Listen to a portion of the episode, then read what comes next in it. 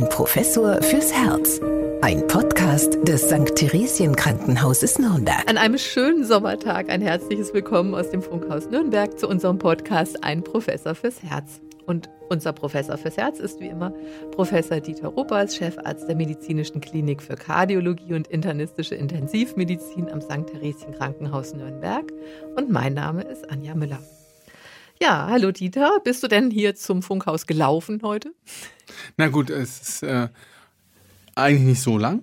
Ich glaube, es sind so zehn Kilometer vielleicht oder acht. Ja, das kann man leicht schaffen, aber ich muss ja vorher und auch wieder danach, ja, ähm, mein Mann stehen im Krankenhaus und deswegen, um die zeitlichen ja, ja, Abläufe etwas zu verkürzen, haben wir uns doch äh, einen fahrbaren Untersatz genommen. Aber tatsächlich, das ist richtig der Hinweis, nehme ich auch an, ja, als leichte Kritik. Wir hätten es vielleicht auch erlaufen können. Denn das ist unser Thema heute, Herz und Laufen. Denn bei unserem Podcast äh, geht es ja immer wieder darum, was wir selbst für unsere Gesundheit tun können, speziell für die Gesundheit unseres Herzens, aber auch unserer Blutgefäße.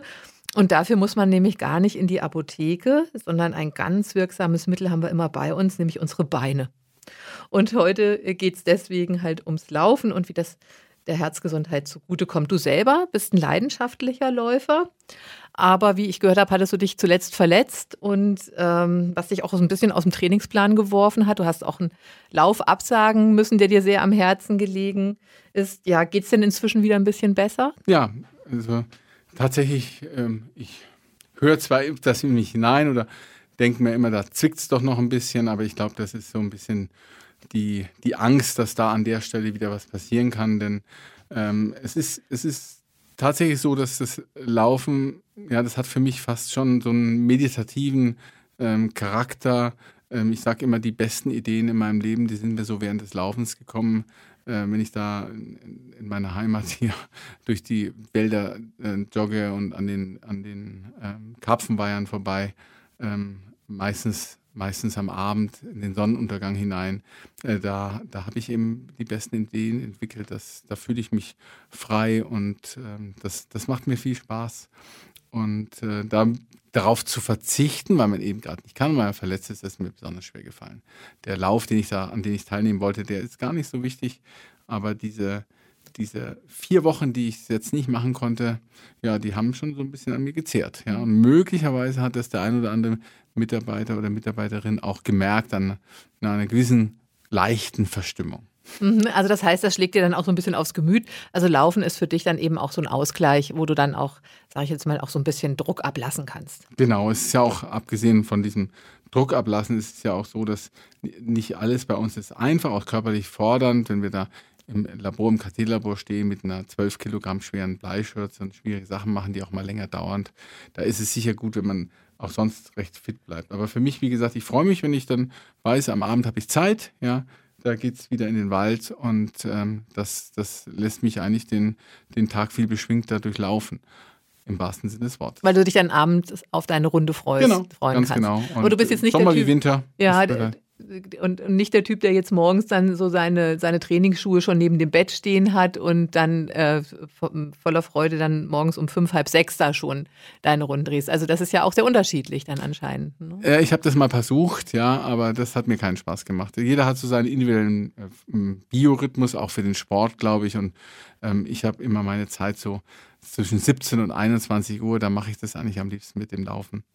Ähm, auch wenn ich zum Beispiel am Wochenende früher Zeit hätte, dann ist das immer der Zeitrahmen, wo man mich dann findet.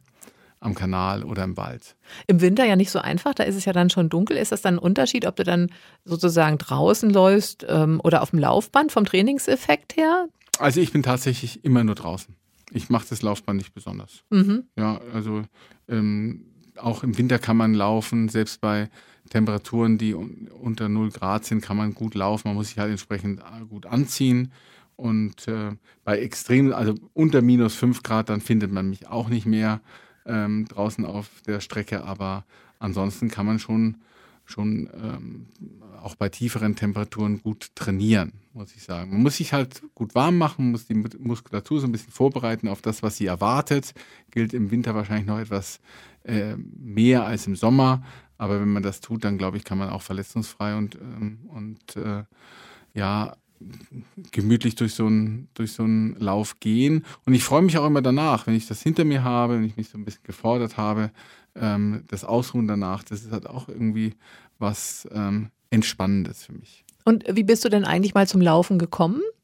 Ja, tatsächlich hatte ich ein großes Vorbild. Das war mein Vater, der hat auch viel Sport getrieben und ich habe auch recht früh damit angefangen. Also äh, witzigerweise, ich habe jetzt kürzlich mal so ein paar kleine Trainingsbücher von mir gefunden, wo ich da immer alles aufgeschrieben habe, so als 12, 13, 14-Jähriger.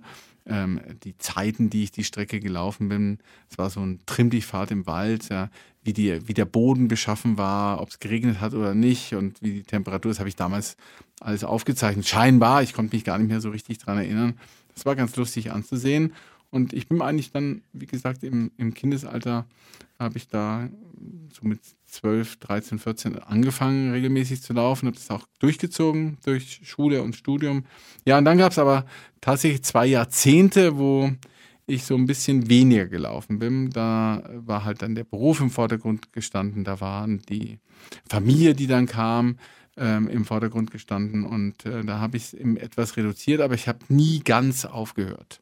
Aber da war es vielleicht so, dass ich einmal in der Woche oder alle zwei Wochen einmal gelaufen bin, also schon nicht ganz so regelmäßig, wie ich es heute tue. Und das hatte natürlich auch seine Konsequenzen. In dem Maße, in dem meine Frau nach den äh, Geburten abgenommen hat, habe ich halt im Sinne der Massenerhalt, des Massenerhaltungsgesetzes zugenommen. Ja? Und das hatte natürlich auch ein bisschen damit zu tun, dass ich mich körperlich nicht so gefordert habe. Und mhm. gerade im Nachhinein, wenn ich das vergleiche, das hat mir sicher gefehlt das Laufen zu dem damaligen Zeitpunkt.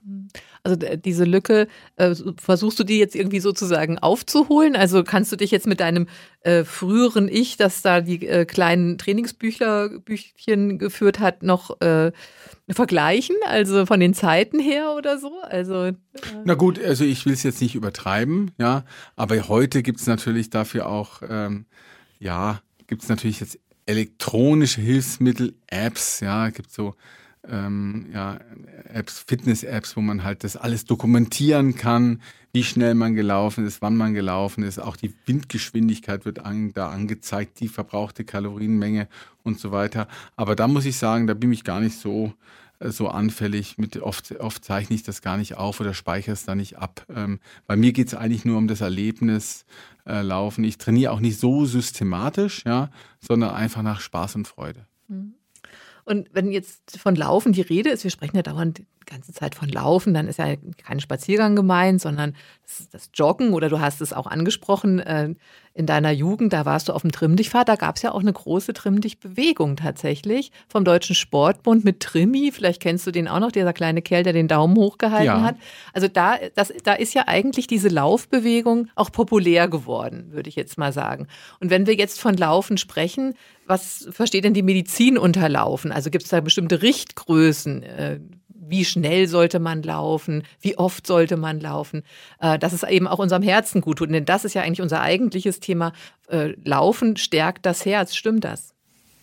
Ja, also Laufen ähm, ist natürlich etwas, was den ganzen Kreislauf fordert und damit fördert. Also die, äh, ne, der Blutstrom muss ja aufrechterhalten werden, die Muskulatur mit Sauerstoff versorgt werden. Das heißt, die Herz, das Herz wird eben schneller schlagen, es wird stärker schlagen, die Gefäße bleiben elastisch und am Ende des Tages ist es eben so, dass es ähm, ja auch ähm, ja, Erkrankungen wie zum Beispiel die Arteriosklerose, also die Gefäßentzündung, ähm, verhindert oder zumindest ähm, in ihrer Ausprägung abmildert, Übergewicht, Diabetes, ähm, auch sowas wie Demenz. Durch regelmäßiges Laufen gibt es da gute Daten, dass das eigentlich das Risiko senkt. Es gibt da immer einen Satz, den ich ganz gerne zitiere, weil es ja auch in unserer in unseren Genen drin ist. Wir sind früher vom Säbelzahntiger davon gelaufen, ja.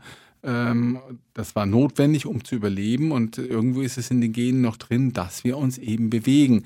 Jetzt diesen diesen schönen Satz vom Emil Zatopek, ja, Vogel fliegt, Fisch schwimmt, Mensch läuft. Jetzt müsstest du und, natürlich noch für die jüngeren Hörerinnen und Hörer erklären, wer das gewesen ist. Ja, Emil Zatopek war ein, ein Läufer, ein, ich glaube, ein polnischer Läufer, der 1952 die Olympischen Spiele gewonnen hat im Marathonlauf ähm, und hieß Erik die Lokomotive Zatopek, ja, mhm. ähm, der, der eben sehr viel in seinem Leben gelaufen ist, so als einer der Pioniere gilt, auch für den und den Sport populär gemacht hat. Ähm, und das hat eben wirklich sehr viele und extrem gut untersuchte ähm, Auswirkungen auf, den, auf das Herz-Kreislauf-System. Und ja, Laufen, Laufen fängt an, äh, finde ich, wenn man, wenn man sich zwar noch unterhalten kann, also ein bisschen schneller gehen, dann kommt man zum Laufen, dass man ein bisschen sich noch unterhalten kann, aber vielleicht nicht mehr singen kann. Ich glaube, das ist vielleicht eine, ein Maßstab, ist ja für jeden individuell verschieden. Ja, ein bisschen anstrengen muss man sich schon, man kommt ins Spitzen, wie gesagt, laufen und sprechen ja, laufen und singen, da ist dann eben ähm, dann die Grenze erreicht zum Rennen. Ja? Und ähm, die Empfehlungen sind da relativ eindeutig. Man soll eigentlich mindestens, wenn das geht, wenn man die Zeit ähm, aufbringt, aber da kommen wir vielleicht auch noch drauf, ja, 150 bis 300 Minuten in der Woche sollte man eigentlich laufen. Das ist jetzt nicht automatisch Rennen oder Joggen, ja, ähm, sondern es ist eben diese etwas schnellere Bewegung, wo man ein bisschen außer Atem kommt. Und das ist dann natürlich etwas, was man individuell gut steigern kann. Mhm. Und du hattest ja jetzt eben gerade diesen Profisportler angesprochen. Ähm, früher war es ja so, dass Marathonläufer, so das waren Ausnahmesportler, ja. Heute ist es aber so, dass äh, ein Laufevent das andere nach sich zieht. Plätze bei weltbekannten Marathonläufen sind in kurzer Zeit ausgebucht. Aber das sind ja heutzutage dann oft zum großen Teil gar keine Profisportler mehr, sondern das sind sozusagen Menschen wie du und ich. Ähm, kann denn das jeder und jede laufen einfach auch? Also ähm, gibt es da nicht auch so, sage ich jetzt mal, Bedenken deinerseits, ob da jeder sozusagen ähm, biologisch oder medizinisch überhaupt geeignet ist, so lange Strecken zu laufen. Also da frage ich mich manchmal, kann man einfach loslaufen und dann in kürzester Zeit so eine Marathonfähigkeit erreichen? Also es ist absolut richtig, dass man, gerade wenn man dann im höheren Lebensalter anfängt mit diesen langen Strecken, dass man da unbedingt und zwingend sich vorher einmal untersuchen lassen sollte vom Internisten, vom vielleicht vom Sportmediziner sogar, vom Sportkardiologen, um halt das Herz und die Gefäße zu überprüfen auf die entsprechende Voraussetzungen, die da eben gegeben sein müssen, ähm, da, indem man in die, diese bestimmte Schwellen, bestimmten Trainingszustand ermittelt. Es ist ein großer Stress und tatsächlich sind diese Langstrecken und der Marathon gehört für mich auch schon zu den Langstrecken, die eben nicht gesund sind. Das ist eine unphysiologische Belastung. Ähm, und das weiß man auch inzwischen. Äh, das äh, hat man untersucht bei großen Läufen, bei großen Marathons hat man eben die dort Teilnehmenden auf freiwilliger Basis eingeladen, zum Beispiel Herzwerte abnehmen zu lassen oder auch den Verkalkungsgrad der Herzkranzgefäße bestimmen zu lassen. Man sieht, man sieht eben gerade bei denen, die spät anfangen und dann sich solch einer äh, aus, außergewöhnlichen unphysiologischen Belastung stellen, dass die unter Umständen eher das Gegenteil aus kardiologischer Sicht erreichen, als das, was man eigentlich erhofft. Ja, dann ist es ein Stress für den ganzen Organismus. Die Patienten entwickeln dann eher mehr Arteriosklerose als äh, Menschen, die das nicht machen. Ja, also das muss man äh, sehr genau adressieren. Also im, im, höheren Alter, so mit 40, 50, ähm, einfach damit anzufangen, nachdem man vielleicht 20, 30 Jahre nicht viel gemacht hat, ist wahrscheinlich aus kardiovaskulärer Sicht nicht günstig. Da gibt es also eine ganze Menge Daten, die darauf hinweisen. Aber man kann natürlich, man muss es ja nicht gleich der Marathon sein. Also 10 Kilometer oder 20 Kilometer ähm, durchaus, denke ich, da kann man langsam auch hingeführt werden. Ein, ein gesunder, der findet auch die entsprechenden Trainingspläne, die kann man sich im, im Internet runterladen.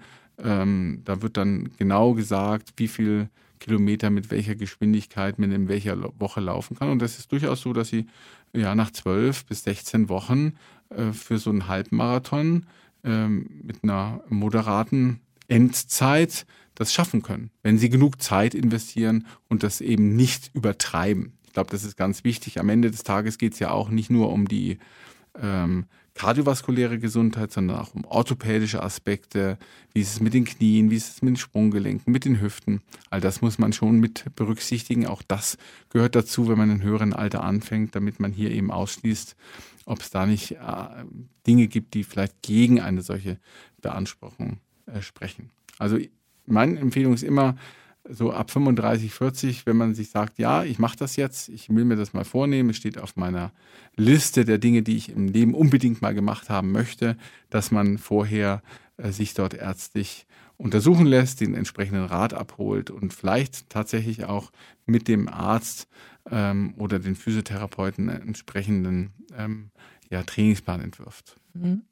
Und äh, du hast es schon gesagt, und viele haben dann auch so eine Sportuhr jetzt, wo man dann auch mal zum Beispiel auf die Zeit schaut, wie lange brauche ich denn jetzt für fünf Kilometer. Aber ist denn die Zeit überhaupt so entscheidend? Also ist es eigentlich entscheidend, ob man schnell oder langsam läuft? Auch da ist es natürlich eine individuelle ähm, ja, Geschichte. Es ist auch eine Frage des Trainingszustandes, aber wenn man sich verbessern will, dann ist halt sehr viel, wird ja über Puls gemacht, über Pulsfrequenzen, ähm, dass man eben ähm, versucht, ähm, immer innerhalb oberhalb der Laktatschwelle zu laufen, also äh, mit Sauerstoffverbrauch aerob zu trainieren und das Ganze dann immer durch kurze Einheiten, das ist heute so die Trainingslehre, die beim Ausdauersport auch eine Rolle spielt, durch kurze intensive Einheiten dann auch die anaerobe ähm, Energiebereitstellung nutzt. Also hier werden dann Energiespeicher aus den Muskeln freigesetzt, die eben ohne Sauerstoff ähm, funktionieren, aber halt sehr dosiert und dann halt wieder abgewechselt durch deine dann längere Ausdauerbelastung. So kann man eben langsam seine ähm, Leistungsfähigkeit und dann am Ende des Tages eben auch die Zeit steigern.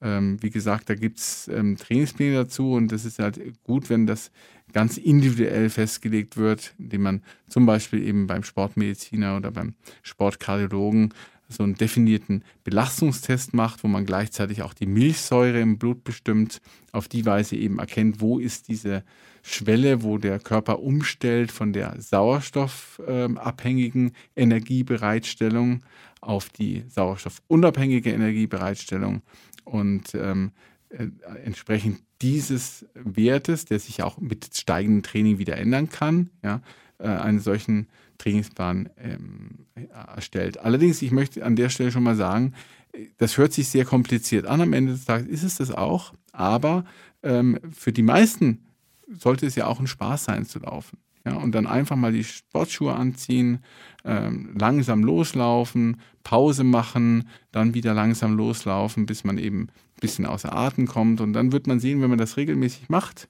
dann kommt man immer mehr in Fahrt. Und dann werden die Strecken länger und am Ende werden die Strecken dann ähm, äh, auch schneller, die man äh, läuft. Also das ist vielleicht für den einen oder anderen eben abschreckend, wenn ich hier von Trainingsplänen und Sportkardiologie und Sportmedizin erzähle. Entscheidend ist doch, dass wir die Laufschuhe anziehen und loslaufen und einfach Spaß haben. Mhm. Also ich denke mal, das ist ja sowieso die einzige Motivation, die einen zum Sport bringt, der Spaß. Also sonst, äh, wenn man sich dann immer quälen muss, sage ich jetzt mal, oder wenn man es als Last empfindet oder als Pflicht, dann macht man es ja eigentlich auch. Dann macht man es nicht, aber gut, eine andere Motivation ist natürlich neben dem Spaß eben auch die Gesundheit. Und gerade das Laufen ist halt so extrem gut für unsere kardiovaskuläre Gesundheit, also fürs Herz und für die Gefäße. Ähm, das, ähm, die Herzfrequenz nimmt in Ruhe ab. Ja, das heißt, das Herz kommt mehr zur Ruhe, wenn es eben nicht gefordert wird. Die Durchblutung der Herzkranzgefäße durch die niedrige Herzfrequenz ist besser. Die Elastizität der Gefäße nimmt zu. Ja, man kann zum Beispiel durch regelmäßiges Ausdauerbelastung kann man durchaus zum Beispiel auch sehr erfolgreich Blutdrucktherapie machen, ja, und unter Umständen Blutdruckmedikation reduzieren oder gar ganz weglassen. Man kann natürlich, hat es Einfluss auf Gewicht, es hat Einfluss auf die Wirkung von Insulin in den Zellen und damit eben auch auf die Entstehung von Diabetes. Also es gibt so viele Aspekte, die äh, das Laufen attraktiv machen, äh, über den Spaß hinaus. Ja, das ist etwas, was man so mitbekommt. Ja, die äh, laufen einfach unglaublich, ja, ähm, günstiger erscheinen lassen für uns, für unsere Herzgesundheit, für unsere Gesundheit insgesamt, für unsere geistige Gesundheit, für die Wachheit, ja, für einen guten Schlaf. Ja, wenn sie sich ein bisschen anstrengen, dann schlafen sie auch besser. Also ähm, da, wenn du mich jetzt loslässt hier, dann höre ich gar nicht mehr auf zu reden. Ja, ich merke schon, aber was ich jetzt noch nicht verstanden habe, du hast gerade gesagt, also dass die Herzfrequenz in Ruhe, die wird durchs Laufen eigentlich niedriger. Aber während des Laufens ist doch die Herzfrequenz total hoch. Also den Effekt verstehe ich jetzt nicht. Naja gut, der, durch die, ähm, der, die Muskulatur braucht ja Energie. Und die Energie erhält sie, indem sie ähm, Energiespeicher freisetzt. Entweder Kohlenhydrate oder Fette, die der Körper gespeichert hat in der Muskulatur oder an anderen Stellen. Und dafür, um das zu mobilisieren und in Energie umzuwandeln, brauchen wir Sauerstoff. Den Sauerstoff bekommen wir über die Lunge und dass er dann in die Muskulatur transportiert wird, dafür sorgt das Herz und die Gefäße. Und wenn wir uns anstrengen, das gilt ja für jeden Ausdauersport oder jede Belastung, ja, dann brauchen wir einfach mehr von dem Sauerstoff, weil wir mehr Energie brauchen. Und dieses, das führt eben dazu, dass äh, das Herz äh, ein höheres Schlagvolumen hat, mehr Kraft entfaltet und auch dann eben in Ruhe mit diesem höheren Schlagvolumen das Herzzeitvolumen, was nötig ist, mit einer geringeren Herzfrequenz erreicht. Mhm. Und äh, bei der Herzfrequenz ist es eben so, die, die hängt, die Durchblutung des Herzens, die passiert immer in der, ja, das ist das Besondere am Herzen, in der ähm, Erschlaffungsphase, wenn man so will, in der Diastole, wo sich das Herz mit Blut füllt. Fließt Blut zurück über die Hauptschlagader Richtung Herz, wird dann von der Haupt von der Klappe in der Hauptschlagader zurückgehalten, um die Kranzgefäße umgeleitet. Und diese Erschlaffungsphase ist umso länger, je langsamer das Herz schlägt, während die Kontraktionsphase ist immer gleich lang ungefähr. Das heißt, wir würden unsere, ähm, ja, unseren Blutfluss, der würde sich verlängern, wenn das Herz in, als Blutfluss durch die Herzkranzgefäße, wenn die Herzfrequenz langsamer ist. Das heißt, wir haben zwei Effekte. Wir haben eine bessere Durchblutung bei langsamem Puls bei langsamer Herzfrequenz und wir haben weniger Arbeit durch das Herz. Ja, es muss eben nicht so schnell schlagen. Und dieser Effekt führt eben dazu, ich glaube, das ist der Haupteffekt, warum Ausdauersport das Leben einfach verlängert. Hm. Das haben wir ja auch schon öfters mal gesagt, mhm. dass ihr eine niedrige Herzfrequenz, äh, hatten wir erst kürzlich das Thema, dass es äh, lebensverlängernd ist. Ähm, wenn du jetzt ähm, ja, sagst, okay, einfach mal die Laufschuhe schnüren oder so. Äh, du hast auch gesagt, ungefähr die Zeit, die man in der Woche dann damit verbringen soll. Und wie wichtig ist es dann auch, wenn man jetzt auch schon in etwas höherem Alter damit anfängt, auch wieder zu regenerieren? Also ich denke mal, das ist ja vielleicht auch was, was man dann vielleicht am Anfang ein bisschen übertreibt. Da denkt man, man muss jetzt jeden Tag laufen oder so, um möglichst schnell äh, in Form zu kommen. Aber ist es nicht auch wichtig, auch Pausen zu machen? Unbedingt. Es ist auch, es ist auch, es wäre zum Beispiel auch sinnvoll, während des Laufens oder während des Trainings Pausen zu machen. Also moderne Trainingspläne sind so gestaltet, dass es, äh, dass es ähm, ja eine bestimmte Grundgeschwindigkeit gibt, ja, die die Grundleistung trainiert. Dann gibt es ähm, intensivere Einheiten innerhalb eines solchen Laufs. Dann gibt es eben auch Pausen. Ja, und die allermeisten Trainingspläne umfassen dann eben auch ganze Tage, ganze, ähm, ja auch mal zwei, drei Tage hintereinander, wo man Ruhepausen hat. Und es ist sinnvoll, dass der Körper, dass sich die Muskulatur wieder regeneriert, dass man sie nicht überanstrengt. Ja. Wir haben ja auch bei der Überanstrengung das Problem der Übersäuerung, wenn wir zu viel im anaeroben Bereich ähm, trainieren. Das heißt, wenn wir wenn wir versuchen, diese Energiespeicher ohne Sauerstoff zu mobilisieren, weil eben die Sauerstoffbereitstellung nicht ausreicht für die intensivere Belastung, dann entsteht ja Milchsäure. Äh, wenn man so will, dann brennt der Körper. Das kennt, glaube ich, jeder schon mal, der äh, sich in irgendeiner Form sehr angestrengt hat, dass man eben dann die Oberschenkel fangen an zu brennen, wenn man ein Fahrrad einen Berg hochfährt, der vielleicht steil ist, ja. Und dann entsteht eben Milchsäure in der Muskulatur, die durchaus auch für den Muskel nicht gut ist. Ja, wenn das, äh, der Muskel muss sich also regenerieren, äh, der muss, die Durchblutung muss wiederhergestellt sein. Also es ist ganz, ganz wichtig, dass man eben auch Pausen macht, dass man es nicht übertreibt. Wenn man es übertreibt, wird man verletzungsanfällig und ähm, was man damit erreicht, dass man sich dann eben äh, dass man dann zurückgeworfen wird, dann hat man eine Zerrung oder einen Muskelfaserriss und äh, verliert den Spaß an der, an der Bewegung. Also deswegen sind Pausen genauso wichtig wie die regelmäßige Anstrengung. Und Stichwort Sportlerherz, da hatten wir auch erst kürzlich drüber gesprochen. Das ist eigentlich was, also das ist ja eigentlich ein vergrößertes Herz durch diese Belastung im Sport, aber das betrifft doch eigentlich eher Leistungssportler. Da hat der Amateur weniger damit zu tun. Ja, also das ist beim Ausdauersport ohnehin nicht ganz so ähm, sehr ausgeprägt wie bei denen, die Kraftsport machen, die Kraftsport machen, Gewicht heben oder in der Muckibude regelmäßig sind. Die entwickeln tatsächlich eine Verdickung des Herzmuskels. Bei den Ausdauersportlern kann es sein, dass der Herzmuskel eher an der o am oberen Größennormbereich ist, wenn man das echokardiografisch äh, misst. Aber im Grunde kann man, ähm, wenn keine zusätzlichen Faktoren ähm, dazukommen, ähm, sein Herz nicht ähm, strukturell schädigen, wenn man regelmäßig Ausdauersport betreibt. Aber wenn man natürlich zum Beispiel mit einer Grippeerkrankung läuft, mit einer Herzmuskelentzündung läuft, dann ist das was anderes. Deswegen auch da, ähm, man muss manche Mitmenschen, ja, die sehr, sehr gerne laufen, das ist ja fast schon eine Sucht für den einen oder anderen, ja, dann auch runterbremsen, wenn sie eben eine Erkältung haben, ähm, dass man dann eben sich zurücknimmt, dass man vielleicht auch mal eine Trainingspause einlegt. Weil da kann man das Herz schon schädigen, wenn man, wenn man eine äh, andere Erkrankung dazu hat. Wenn man übertreibt, dann hat man auch Probleme mit dem äh, Immunsystem, man wird vielleicht infektanfälliger. Es gibt auch die Läuferanämie, also die Blutarmut durch zu viel Training. Ja, da erreicht man also genau das Gegenteil.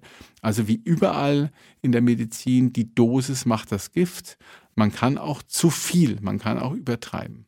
Also bei welchen Symptomen während des Laufens sollte man hellhörig werden? Na gut, auf jeden Fall, wenn man Brustschmerzen entwickelt, die bewegungsbelastungsabhängig ist. Das könnte Hinweisungen darauf geben, dass man eben eine Durchblutungsstörung hat, dass wenn das Herz ähm, plötzlich eben so Pulssprünge macht, ja, man ist noch in einer moderaten Belastung, aber das Herz schlägt schon sehr schnell. Oder aber es ist eben im Vergleich zu den Trainingseinheiten, die man vorher gemacht hat, plötzlich schneller, ja, bei einer gleichen Belastung. Auch da muss man äh, schauen, ob das ähm, ja, Gründe hat, die mit einer Herzerkrankung einhergehen können. Und ähm, es können natürlich auch jede Art von Herzrhythmusstörungen, die beim Laufen oder nach dem Laufen auftreten, ein Alarmsignal sein, dass irgendetwas nicht in Ordnung ist. Und dann äh, muss man eben den ähm, Arzt, die Ärztin aufsuchen oder am besten gleich zum Kardiologen gehen. Da ist es schon ganz hilfreich, wenn man eben diese Pulsuhren hat, weil man da eben auch monitoren kann, ähm, wie sich das im Verlauf des Trainings verändert. Mhm. Also äh, das sind wichtige Hilfsmittel, glaube ich, wo man den einen oder anderen schon erkennt, der jetzt Gefahr läuft, etwas zu übertreiben, ja, oder der eben eine Erkrankung hat, die man bisher nicht erkannt hat. Mhm. Kann man denn grundsätzlich auch mit einer Herzerkrankung laufen? Ja, in der Regel würde ich sagen, man soll sogar mit einer Herzerkrankung laufen, weil es eben für das Herz gut ist. Aber wenn man eine manifeste Herzerkrankung hat, Herzinfarkt, den man überlebt hat, ähm, ein, eine Kardiomyopathie, eine Herzleistungsschwäche, dann ist es eben wichtig, dass man das ärztlich begleitet tut. Dass man wirklich ähm, den Arzt konsultiert, fragt, was kann ich machen, wie kann ich mich belasten, zu welcher Pulsfrequenz kann ich denn trainieren. Das ist ja auch etwas, was man individuell festlegen muss, was von der Herzleistung des Patienten abhängt. Ähm, und das ist aber grundsätzlich auf jeden Fall so, dass man gerade, wenn man eine Herzerkrankung hat, versuchen sollte, ähm, regelmäßig ähm, sich körperlich zu bewegen ähm, weil es eben vielleicht nicht das Herz unmittelbar verbessert, aber die, den Körper halt in seiner gesamten Funktion, die Gefäße werden elastischer, das entlastet das Herz, wenn es nicht gegen einen hohen Widerstand anpumpen muss. Die Muskulatur bleibt kräftig, die Sauerstoffaufnahme in der Muskulatur, die Sauerstoffverarbeitung, die Bereitstellung von Energie, ähm, die wird vereinfacht. Die Cholesterinspiegel werden positiv beeinflusst, das gute Cholesterin steigt, ja, Thromboseneigung, äh, nimmt ab, ähm, nicht nur durch, die, durch den besseren Rückstrom des Herzens, sondern auch durch die Thrombozytenfunktion. Äh, die ähm, Immun, das Immunsystem wird gestärkt, also T3, T4, so Abwehrzellen ähm, äh, sind einfach dann positiv beeinflusst. Ja. Also es gibt eine ganze Menge an positiven Effekten und die sind natürlich gerade beim herzerkrankten Patienten wichtig. Und ähm, ja, es ist ja auch nicht nur, wie du gesagt hast, das Körp die körperlichen Vorteile des Laufens, sondern auch die ähm, Auswirkungen auf die Psyche. Also man äh, hat einfach auch eine bessere Leistungsfähigkeit, eine geistige Leistungsfähigkeit, die verbessert ist. Und man fühlt sich auch besser, weil auch nicht so, nicht so viele Stresshormone äh, ausgeschüttet werden, sondern eher Glückshormone. Ganz genau. Runners High, ja, also das ist diese, diese Euphorie, die manche Läufer entwickeln, wenn sie wenn sie halt sich anstrengen, wenn sie trainieren. Ähm, das ist unterschiedlich ausgeprägt, aber ich glaube, jeder ist doch zufrieden, wenn er, wenn er ähm, mal rausgegangen ist, ein bisschen was getan hat und dann wiederkommt, dann hat er was getan für sich, für seinen Körper und das führt zu einer gewissen Zufriedenheit. Ja, es gibt eben auch äh, gute Studien zur geistigen Leistungsfähigkeit. Also äh, Menschen, die sich regelmäßig körperlich auch anstrengen, haben dort eine eine verbesserte geistige Leistungsfähigkeit. Da gibt es im Studium, die, hat man das vorher und nach einer definierten Zeit gemacht, wo ein Trainingsprogramm zu absolvieren war. Und dann waren eben diese Tests, die man gemacht hat, deutlich besser bei denen, die sich eben entsprechend ähm, trainiert haben, als andere, die eben in dieser Zeit nicht trainiert haben. Also das ist gut belegt, ähm, äh, was das Laufen betrifft, gibt es einfach ähm, überwiegend, wenn man es eben nicht übertreibt, äh, eigentlich fast ausschließlich positive Effekte. Und was ich schön finde am Laufen ist einfach, man braucht ja keine große Ausrüstung oder kein, keine große, äh, äh, kein, kein Equipment, was man sich erst anschaffen muss. So ein paar gute Trainingsschuhe, das ist klar. Also Schuhwerk ist schon wichtig und auch äh, entsprechende Kleidung, aber man kann es eigentlich überall machen. Ja. Man muss sich nur die Schuhe anziehen und loslaufen. Und mhm. gerade wir hier in unserem schönen Frankenland, ja, wir sind doch in 0, nix, sind wir doch draußen in der Natur. Ja, und können an der Pegnitz vorbeilaufen, in der fränkischen Schweiz, wenn wir wollen. Ähm, wir haben diese Weiherkultur. Es ist äh, viel Wald hier drumherum. Also es ist einfach nur schön. Auch in der Stadt hier in Nürnberg haben wir viele Möglichkeiten, ähm, wo man laufen kann, ganz in Ruhe und weg vom Verkehr. Also das ist äh, wirklich fantastisch. Zu jeder Jahreszeit. Und wenn man es nicht alleine machen kann, man kann sich auch verschiedene Lauftreffs anschließen. Das finde ich ist auch immer so eine ganz gute Möglichkeit, um vielleicht auch äh, reinzukommen, ähm, äh, auch ein bisschen mitgezogen zu werden tatsächlich. Auch. Genau, man hat seine definierten Zeiten, ja, man, man hat diese Termine und dann ist es schwer, ach, jetzt habe ich keine rechte Lust. man geht dann doch, weil man ja doch eben diese, diesen Lauftreff hat und man, man bekommt natürlich auch Tipps.